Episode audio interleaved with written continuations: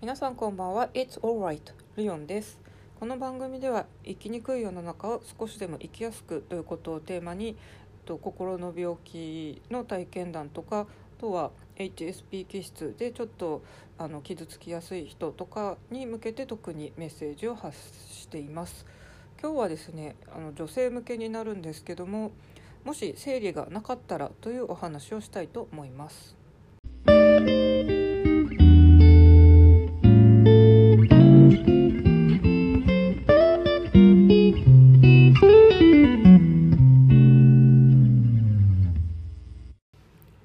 うして生理について話そうと思ったのかきっかけがあります。私ですね札幌にいた時に教えてた生徒さん今オンラインで Zoom で授業がまたできるってことが分かったので一時期中断していた授業をまた再開しています。その子が今日ですね長袖のトレーナー姿で現れたんですよ。関東ってまだ30度以上の日も続いていて暑いんですけども札幌の方はもう寒いらしくてその子も「いや寒いんですよ」って言ってて今日なんて14度しかなかったって言ってたんでそりゃ寒いよなと思いました、まあ、北海道って基本お盆過ぎたら本当に一気に寒くなるんであの向こうの感覚で言うとこの時期寒いのは全然おかしくないんですがもう30度あるような関東にいるとその姿を見ると逆になんか暑いなって思っちゃうんですけども。でですねその子がまあそうやって長袖を着て寒い寒いって言ってる傍らですねお母さんが暑い暑いって言って窓を開けたそうなんですよ。でその子としては寒いからやめてよって言ってちょっと喧嘩になったそうなんですけどもこれって結構女性の年代によるこう感じ方の違いってなんか出てるエピソードだなと思います。私も10代20代の頃はめちゃくちゃ冷え性でした。であの女性って更年期世代っていうのを迎えるとやっぱりホットフラッシュほてりが生じるのであの暑がりというかこう本当に結構やっぱり汗だくになることが多くなります。なのでそのお母さんが暑い暑いって言ってたのも多分更年期の影響じゃないかなと思いました。でさっきですねまあそのことをちょっと思い出しながら台所にいたらあの私自身もですねホットフラッシュが突然起きましていやいつものことながら暑いなと思ってまあ、正直やっぱりホットフラッシュって暑くて、まあ、嫌な症状なんで辛いなと思ったんですよ。で私の場合ですねあの40代なので普通に更年期障害が出る年齢ではあります。まあ、一般的に50代ぐらいの人って言われますけども早い人だと30代からなる人もいるそうなんですけどもですが私はですね婦人科の病気で手術をした影響で30代からもうホットフラッシュあの更年期障害を味わってます。でホルモン療法っていうのもやってるので本当はそれが効果出るともっと楽になるつもりなんですけども私の場合そんなに効果は強く出てないのでやらないよりやっておいた方がまあいいなぐらいな感じの効果しか出てなくて手術から7年経った今でもそういう感じですなので結構更年期ってだんだん収まってくるっていう話なんですけどももしかしたら私は若いうちにそういう感じで更年期障害を迎えることになったのでもしかして一生このままずっとこれはもう治らないんじゃないかなっていう気はしてます。でちょちょっとですねこのホットフラッシュってやっぱり不快な症状なんで、まあ、困るんですけどもじゃああのまま手術しないでいたいたらどうなのかなって振り返るとやっぱりですね私にとって生理ってすごい辛かったのであまあ、このホットフラッシュを我慢してでも生理をあのなくした方が私の体にとっては楽だったなと思います。ということでですね先に生理の話の前にちょっと飛んで更年期障害の話についてちょっと語ってしまってますが次のチャプターで生理についてあの子宮内膜症っていう病気だったのでちょっとその病気について情報をシェアしたいと思います。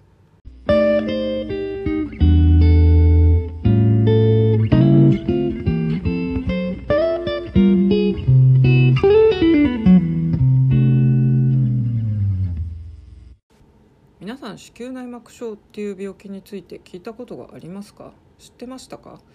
これですねあの10人に1人はなるっていう感じであの言われていますけども私はですね自分がまあ本当に手術とかした経験もあるものですけども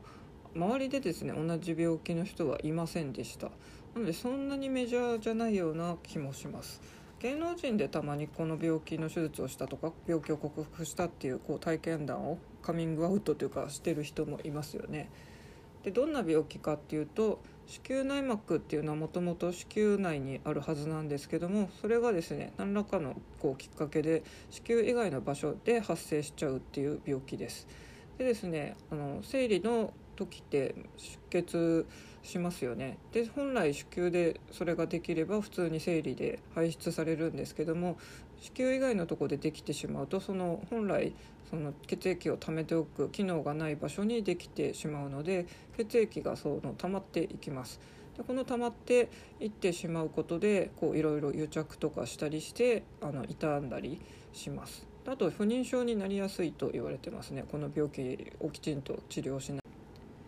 でこの病気実際どんな症状なのかって言いますとまあ不妊になりやすいっていうのもありますけどそれより何よりですね 本当に痛いです。で生理あの出血してる時も本当にめちゃくちゃ痛いんですけども私はですね PMS っていうのもすごい激しかったです。生理前でも本当に鈍くお腹が痛かったですし、まあ、精神的に本当にもううつ病なのにさらに落ち込んでうつ状態になるっていう本当にヶ月のうち2週間ぐらいはその PMS で辛くて生理が来たら来たで本当に痛くて辛いっていう結構ですねあの日常生活のこう本当質を落とす QOL っていうのをあの下げる病気だと思います。でこの痛みの激しさもですねあの一般的にどのぐらい激しいのかっていう目安で私出産したことはないんですけども、まあ、出産レベルだと言われてます。で出産レベルの痛みがですね毎月起こるって、まあ、あの出産経験した方でこの病気のあの体験者じゃない方はちょっと想像していただきたいんですけども、まあ、あの出産しててみんなすごい苦しくあの力んだりしてますけどもあの痛みが毎月ってちょっと想像してほしいです。本当にですね痛くて私も救急車呼んだこともありますで入院した時に、まあ、同じ婦人科病棟にはあの婦人科の病気の人がいろいろいますけども本当に卵巣がんの方にもあの私の病名を告げると「いやあれめちゃくちゃ痛いんでしょ」って言って「大変だね」って言って「辛いね」でも手術するから大丈夫だよってなんかこっちからするとがん患者の方の方が辛いと思うんですけどもそういう患者さんにも励ましてもらえたりしたんですけどまあ本当に痛いです。でですねあの痛みだけでもまああんまり日常生活について嬉しくないんですけどもさらにですねこのさっき行き場を失ったこうあの血液がそこで溜まってくって話しましたけどもこれがですね本当にあのどんどん血液が溜まっていきましてチョコレート農法っていう主要となるケースが多いです。であの一番多いパターンは卵巣にそれができるんですけども私も1回目の手術の時あの不調で婦人科に行ったら突然あの手術が必要だよって言われたんですよこのチョコレートの方っていうのができてても4センチぐらいあったんですけどもなのですぐ手術した方がいいって言われて初めてですね何の診断名も今まで受けたことないので突然あなたは子宮内膜症ですって病気を告げられてもびっくりですけどしかもすぐ病気のあのために手術が必要だって言われてですねあの時は本当にびっくりしましたね。でその普通はですねあのチョコレートの方ができた場所のみをこう切除して病巣を取り除く手術っていうのが一般的ですけどもさっき言ったようにこれ他の臓器と癒着もしやすいんですね。なんで卵巣にできて卵巣と癒着してどうにもならない時は本当に卵巣も片側摘出っていうケースもあります。このチョコレートの方できた部分だけを切除するっていう手術とか、まあ、この病気で治療したっていうのを公表してるのは歌手の宇多田ヒカルさん筆記もそうですよね。でまあその切除だけで済むパターンもあればその臓器と癒着してたら卵巣なり、まあ、卵管なりとかその該当場所子宮にできてる人なら子宮も摘出ってことになります。であの治療法なんですけども、まあ、やっぱりすごい激しい痛みがあるのでそれに対しては鎮痛剤を使います。私はですねあの基本最、まあ、いつも精神科に通院してたんでそっちの方からもあの鎮痛剤出してもらえてたんですけども、まあ、婦人科でも処方はしてもらえると思います。私は当時はですねあの、まあ、いろんな痛み止めロキソニンとかもありますけどもボルタレンっていうのが一番効果が私の体ではあったのでボルタレンの飲み薬を飲んでました。でも最後の方本当に痛みがどうしようもなくなった時はですねそのボルタレンの座薬を飲んで飲んでましたじゃなくて座薬を使用してました。あんまりですね鎮痛剤って多用すると私の場合本当に胃に穴が開くって言われたんですよ。それもあったので本当に摘出の手術をすることに最後は決めたんですけども、まあ、鎮痛剤を使いますあとはですねあのやっぱりピルを使うのがすごい効果的です。まあ、血液が変なとこで溜まってくっていう病気なので結局は生理を止めるのが一番効果があると思います。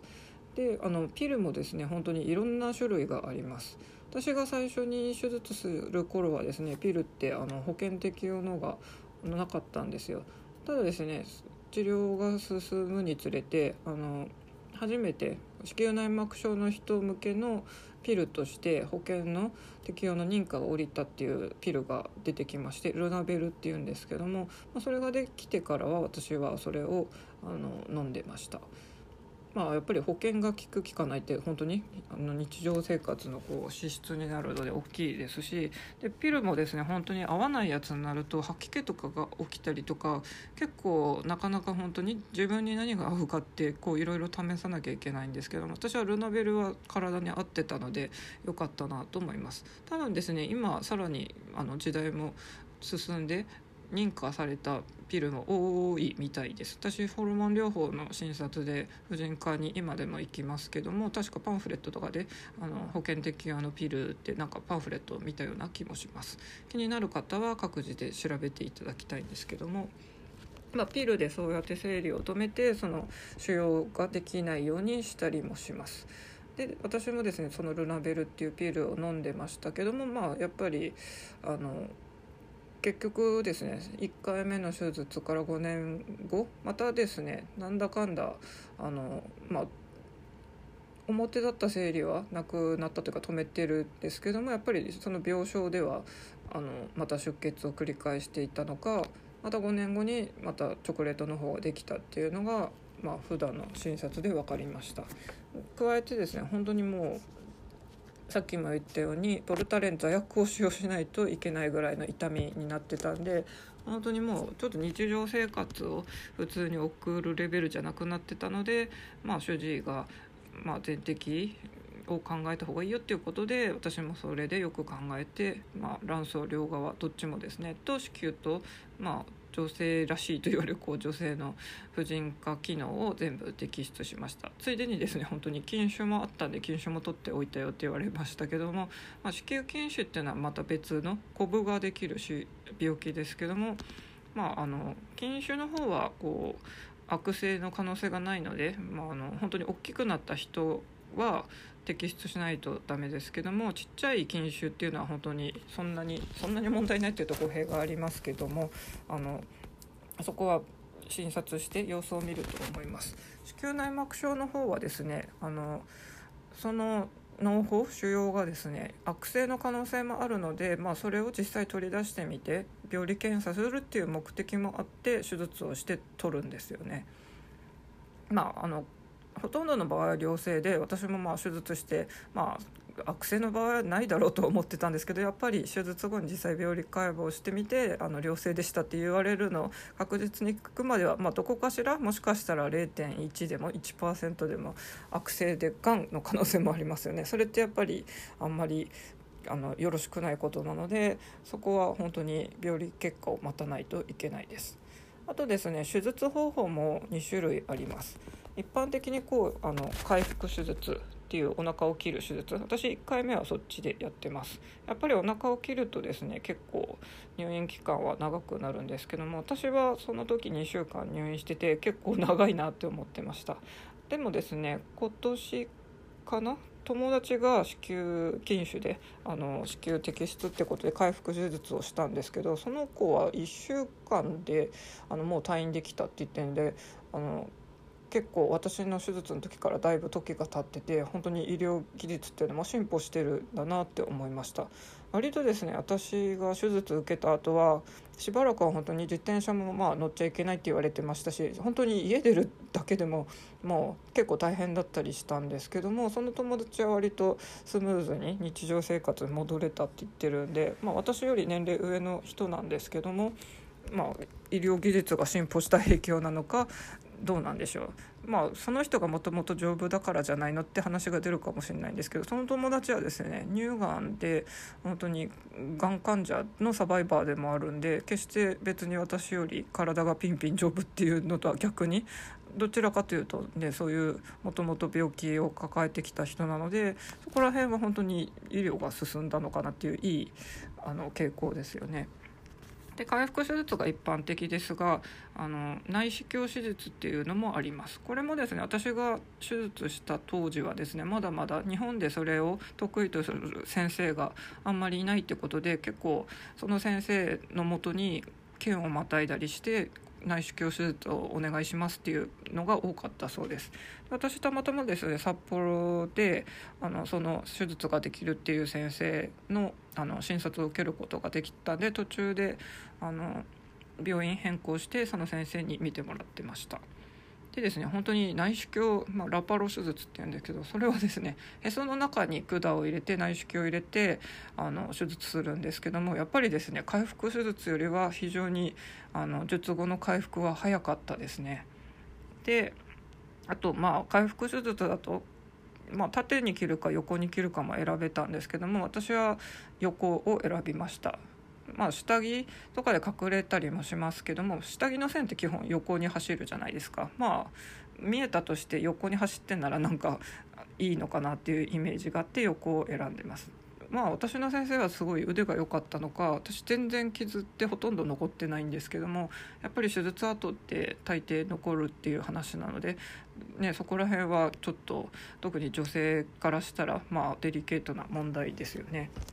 まあ、その傷跡問題も内視鏡だとないのであのそこが好まれてやっぱりみんなその当時は名医を探してたんだなと思います。この子宮内膜症ですね、まあ、症状によっていろいろありますしあとは治療法もですねそのその人の状況で変わります私の場合はですねチョコレートの方がもう一発目で分かってしかも大きさがもう4センチあったので基本ですねチョコレートの方があって4センチ以上だともう手術となります。私もすぐ手術しなきゃダメだって本当に病院行っていきなり言われました。あとはですねまあチョコレートの方があっても4センチ以下の場合は様子見をしたりもするみたいです。とチョコレートの方がなくて子宮内膜症って言われた人は本当にまあ、定期的な通院で様子を見ていくみたいですけども、まあ、そこであの不妊の症状が出てるってなると、まあ、手術も検討するパターンもあるみたいです。でですねあの私はこの卵巣療法を摘出してるっていうので結構この病気ではさっきも言ったように珍しいパターンだと思います。でですねあのがんと同じように病気のステージっていうのがありまして、まあ、ステージ34とかいろいろあるんですけど、まあ、4ががんと同じで重いですけども私の場合はですねステージ3と言われましたあの本当にそのステージ4まで行くような癒着とかなくても、まあ、あの多分こんなに痛みが出てるってことで癒着がいろいろあるだろうっていうので、まあ、両卵巣を摘出子宮も摘出ってことになりました。実際ですね手術の後に先生にあのいろいろ手術こうだったって報告書もらって話も聞いたんですけども私ですねずっとなんかお腹の中でも特に右側が割と鈍くずっとずっと痛かったんですよ。それも診察診察の時に訴えてはいたんですけどもいや痛いって言ってたけど本当に右側はねもう真っ赤に繊維が腫れてて見るからに痛そうだったって話を聞いたらですねいやそんな先生が痛そうだって言って真っ赤だって言ったらまあ、私の体って本当に辛い思いしてたんだなって本当自分で自分をこうもう抱きしめたくなりましたね一応その手術の体の内部の写真っていうのももらえたんですけども確かなんか真っ赤な繊維の写真が写っててまあ本当にあの見るからに痛そうだっていう先生の言葉通りのなんか写真でした。あとですねその病巣が、まあ、私の場合のそのステージ3ってなってたのはですねあのダグラスカっていうすごいあの裏側の体の中の裏側のまああの本来ならそんなに子宮内膜がそこまでいかないって場所に入り込んでたのとかあとさっき言ったあの仙骨子宮靭帯ってとこも及んでて私そこにメス入れてるんですよね。で多分高校まで行く人ってやっぱりあのそのステージ、まあ、1, 1ってファーストっていうのかな。とかステージ2の人とかは普通に手術をあのしないでもそれか手術したとしてもチョコだけを取り出すだけで済むと思うんですけど私の場合は多分本当にまあ開けてみたら卵巣だけじゃなくてそのダグラスカってとこと子宮仙骨子宮靭帯っていうのにまで及んでました。でですねもう体のことはなかなか難しいんですけどもこの仙骨って書いてるまあ、骨盤の辺りですね。骨盤の辺りにメス入れてる影響なのか本当に手術後ですね。なんかどうやって体を立て直したらいいのか分かんなくなっちゃったんですよ。あの本当に体の中心どこでこう重さを支えるのかですね。なんか分かんなくなって立ち方とか座り方もですねなんだかよく分からなくなって、まあ、戸惑ってるうちにですね本当にまあ手術したら太るよとは言われてたんですけどもあれよあれよという間に体重が増えていきました。まあ、あの時に適切になんか処置してればよかったのかもしれないんですけども私ですねその頃本当人生でも一番辛くって本当に多分一番貧乏だったと思うんですけど貧困女子極まりないもうなんかホームレスというか一時期ですね本当に仕事と仕事の合間で健康保険もない時期とかもあったりとかであの食べ物も本当にないとかなんか非常に本当に怪しい時期を過ごしてましてそんな感じでなんかあまり適切な処置ができないまま過ごしたのかなんだかですねその骨盤系の辺りは今でもなんか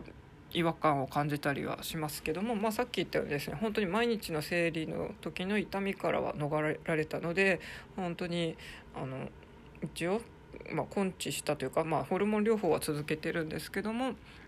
あの本当に痛みがなくなった生活っていうのは快適です。でですねじゃあこれは別にあのその病気の治療と関係なく一般的に更年期のホルモン療法っていうのについてもちょっと説明したいと思います。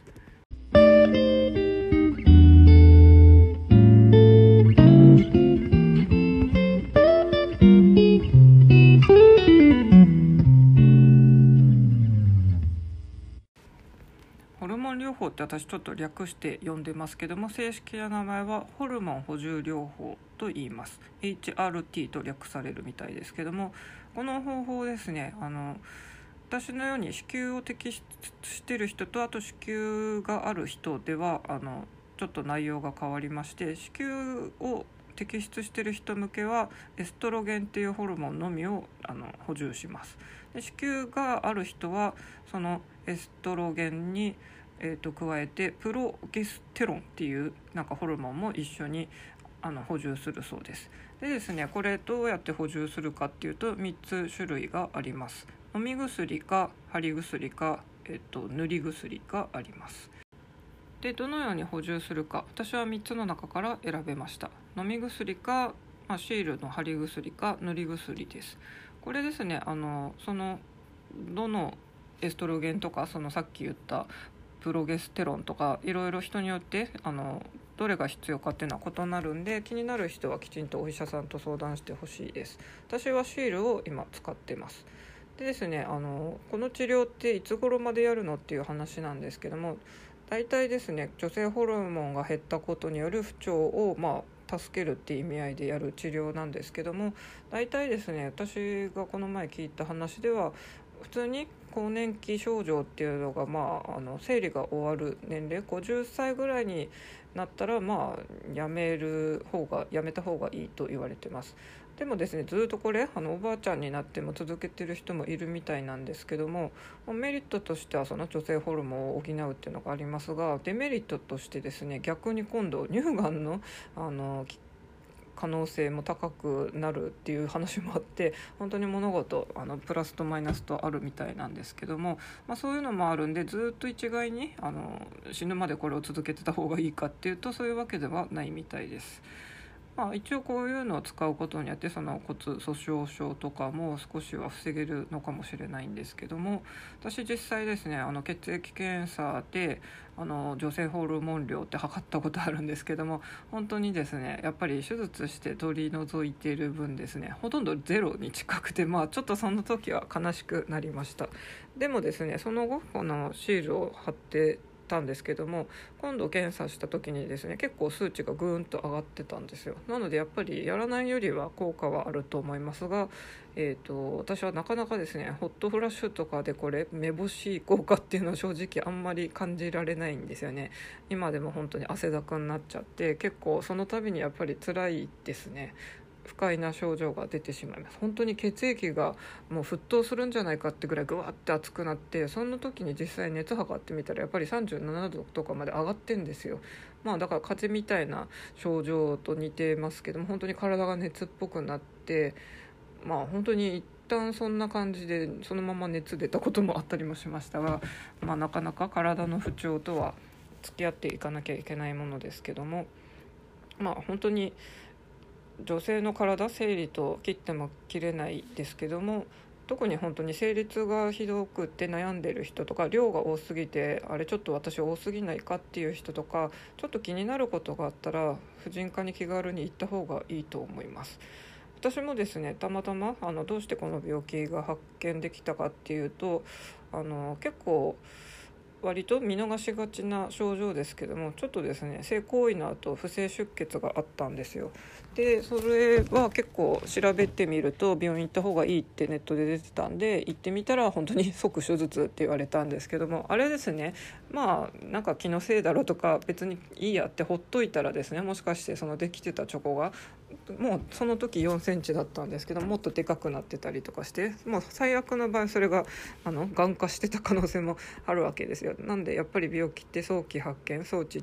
早期治療っていうのが大切だと思いますので本当にですねこの病気に限らず女性はやっぱり婦人科のなんか行きつけのクリニックとか本当に素敵なあの居心地いい病院とかいっぱいありますのでいろいろちょっと調べて良さげな行きつけのクリニックなりかかりつけの先生って見つけたらいいなと思います。私ですね本当に精神科とか婦人科はまあいろんな病院に行って、まあ、ドクターショッピングしてたこともあるんですけども本当に先生というのはピンクからキリまでいていい先生からあとちょっときつくて嫌な先生とかまでいたりします。なので本当にいい先生と巡り合えたらいいんじゃないかなと思います。ああと一つだけちょっと付け加えたいんですけどもこの病気の影響は不妊があるんですけどもまあ子供を産みたい人にとってはちょっと厄介な病気ですが逆にですねあのそういう不調を、まあ、チョコレートができてたせいであの調子悪かったって人とかがですねチョコレートの方をこう切除する手術を受けたらですね結構逆にこう妊娠しやすくなるらしいんですよ。術後1年間はそのなんか妊娠ゴールデンタイムじゃないですけど妊娠しやすくなってその時期にあの見事妊娠したっていう方が他のあの調べた結果よりも高くなるそうなんですよなので一概にこの病気のせいでもう不妊だとか思い込まずに手術した後逆に妊娠しやすくなるっていう可能性もあるんでまあ本当にあの出産したいって願ってる人はそれもちょっと頭に入れてほしいなと思います。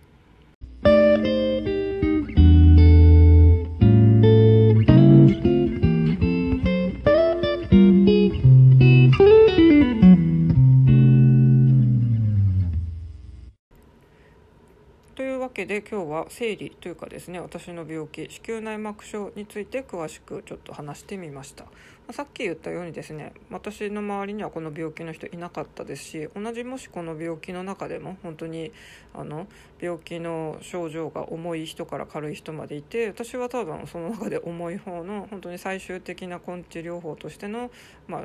あ、の全摘っていうのを経験してるので多分体験談の中でもレアな体験談の方かなとと思います。両卵巣摘出した人の話ってほとんどはやっぱり卵巣がんの患者さんの話になるのであの私のようなケースとはちょっと異なるんですよね。なのでもし、まあ、同じ境遇の人がいるのか分かりませんけどももし本当に婦人科系統のなんか気になることがあってあの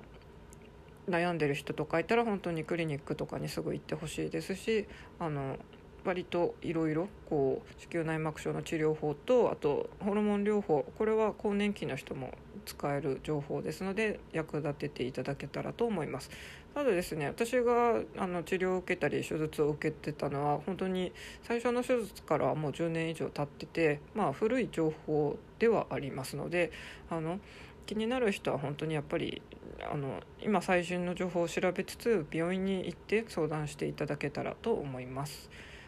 今日ちょっとですねあの録音方式変えてみましてバックグラウンドミュージックの位置とかを変えてみましたのでもし以前からちょっと聞いてくれている方がいたら違うなって思うかもしれないんですがあのちょっとチャレンジしていろいろやってますのでまたよかったら聞いてみてください。大丈夫だよ。大丈夫。あなたはいるだけでいいんですからね。ということで今日はこれで終わりにします。それではまた。